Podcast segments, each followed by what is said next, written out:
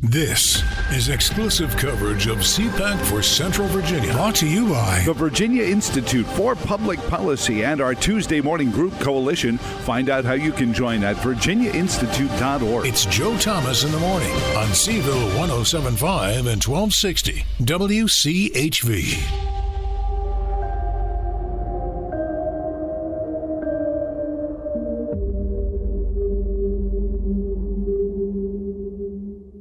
Hey, Joe Thomas, Saturday special here at CPAC because there is so much going on and so many Virginians here. Uh, and Cameron Hamilton is one of them. He's running for Virginia's 7th Congressional District in the GOP nomination there. Uh, Cameron, it's good to meet you, sir. Uh, and uh, tell us a little bit about what it is. I know that 7th District and this program go way back. Uh, we were one of the first folks to acknowledge Dave Bratt's candidacy. As a matter of fact, he was just on the show the other day. He was down here with Liberty University.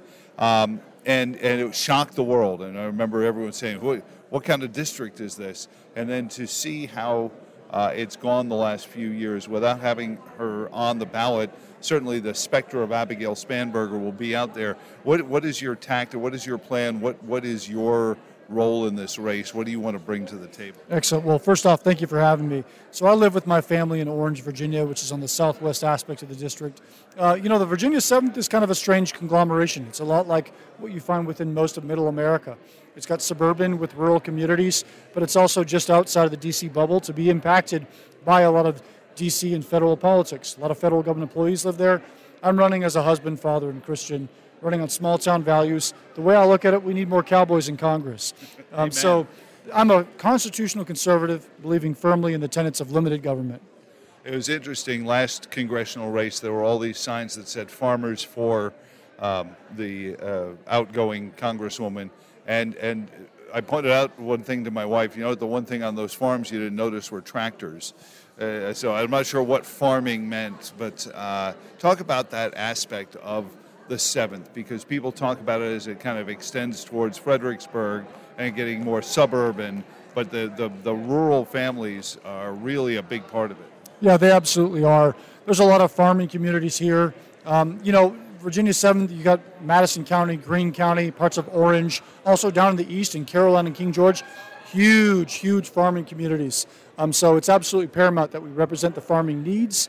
Um, I think, unfortunately, what we've seen is that a lot of farms equals subsidies. Um, and so I, we need good food production, we need food security. Farmers have been hit significantly with a lot of burden, and the costs of farming are all hit right up front. I think progressives have done a very good job of trying to portray themselves as champions of farmers. The problem is all the other tax and regulatory requirements that they instill on farms are to their detriment. So while a subsidy is great, there's other policies that are equally as destructive, if not greater, in destruction. So I'm running firmly believing that farming communities are best impacted by what? Reducing regulation, reducing the tax burden on the individual, ensuring that we have good quality, affordable goods, that we can transport them across state lines efficiently, reducing our trade tariffs so we can buy cheap commercial goods so that isn't passed on to the consumer. That's really an advocacy that I feel firmly in. And I'm going to nuance that a little bit. One of the things that nobody noticed when President Biden, to much cheering and whoop-de-doo, said, "I'm cutting in, I'm shutting down the pipelines. No more, no more natural gas." And then somebody said, "Hey, did you notice the price of fertilizer went through the roof?" And nobody had un, unforeseen maybe consequences, but it's hit uh, families. Um, said this the other day. I know a lot of folks in your industry, in politics, will talk about how the average family's grocery bill has gone up by 40% in some cases.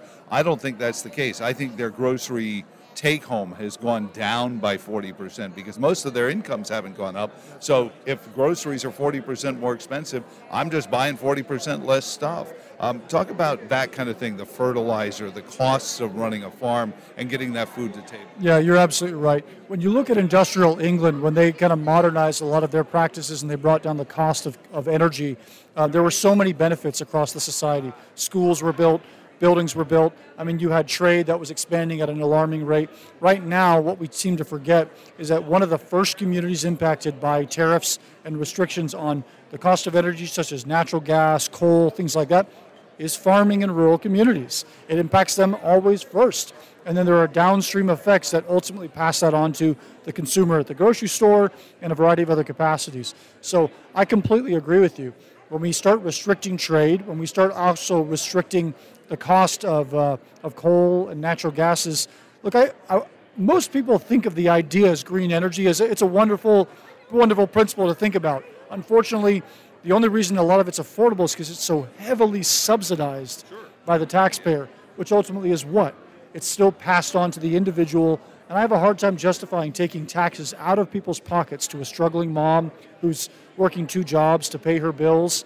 Um, I have a hard time justifying taking funds from her family and then funding these pet projects for solar fields and other avenues. Uh, talk about the finances of it. Congress supposedly having the power of the purse. We were just talking to Kat Cammack uh, about using that on the regulatory state. But also, I mean, a lot of that cost has been because our dollar has become so increasingly devalued, especially since the pandemic lockdowns um, and the printing of aid money for people that's I don't know, our grandkids' taxes at some point, hopefully, if they're still around for it. Talk about getting that financial house in order, Cameron. Yeah, you're absolutely right. First and foremost, what most Americans need to recognize is that before Congress ever passes a budget, 74 cents of every dollar is already allocated. So the discretionary spending that we see with Congress, we're talking about a portion. Only 25% of the actual budget is subject to the bills or the spending that we traditionally see about cutting uh, most of it's already going towards entitlement programs, which is a huge problem. I'm much more of a Milton Friedman type, believing that we need to give people cash out incentives and put it in actual retirement and investment accounts so they can keep that wealth. Uh, in addition to that, when it comes to the cost of living, when it comes to other costs right now, we're operating at a $200 billion deficit every single month. That is unsustainable. It's not a cash flow issue, it's a spending problem because the cost of the infrastructure of our federal government is too large.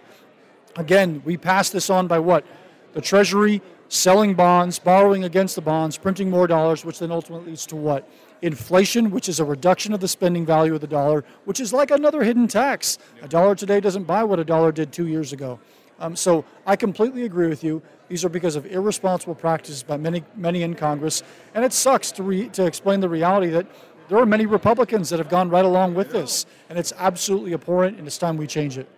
Cameron, it's uh, CameronHamilton.com is your website. Are you going to be going around the 7th District holding events, or is it just door knocking and getting signatures right now? I absolutely am. So, we got an event on March 1st at 6 p.m. at Gourmelt's in, in Spotsylvania County. Uh, please come on out, Gourmelt's Restaurant in Spotsylvania on March 1st, starting at 6 p.m. We're going to have Congressman Corey Mills there. We're going to have House Freedom or House Chairman uh, for the Homeland Security Committee, Mark Green. We're going to have Delegate Nick Freitas there. We're going to have Dr. Robert Malone there. We're talking about freedom of the individual. No wonder you're here at CPAC. That's like half the lineup. exactly. So some amazing patriots are supporting me in my campaign. I've also been endorsed by Senator Rand Paul, an absolute honor. So we'd, we'd hope that folks can come out and check us out. We're going to have additional events down the road too. Um, but that's one event that we got going on. But otherwise, you can definitely see us. We'll be knocking doors, we'll be meeting people, and making sure that we build a grassroots coalition.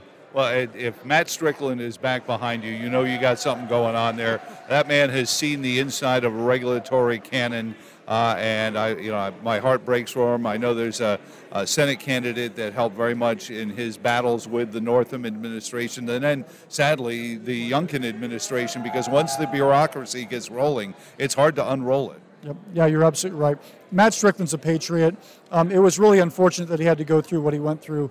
Um, what I will say undeniably, if more businesses had stood up um, the way Matt did with his business, we never would have seen these regulations imposed on the state. So, look, it's an absolute honor to be supported by patriots, but we still need that broad coalition of amazing Americans that want to take this country back. It was interesting. We were talking to the filmmaker of Cabrini. I don't know if you got a chance to see Cabrini in the screening here. Same folks who made uh, this, the Sound of Freedom. Um, and amazing. Eduardo was telling me, he said, you know, it's it's telling the hero stories that aren't with capes and cowls. The the hero, the regular heroes that stand up, that say, not on this block, not in this store. Um, those are the heroes that we need to start telling the stories of. Amen. You're, you're absolutely right. We need to inspire people and give people hope. And that's one of the great blessings of conservatism. When you break it down and you advocate for limited government, there are so many profound impacts that bless not only you, but future generations. So I think you're spot on. We got to inspire people. Thank you so much, sir. CameronHamilton.com. Yes, sir. CameronHamilton.com. It'd be an honor. God bless.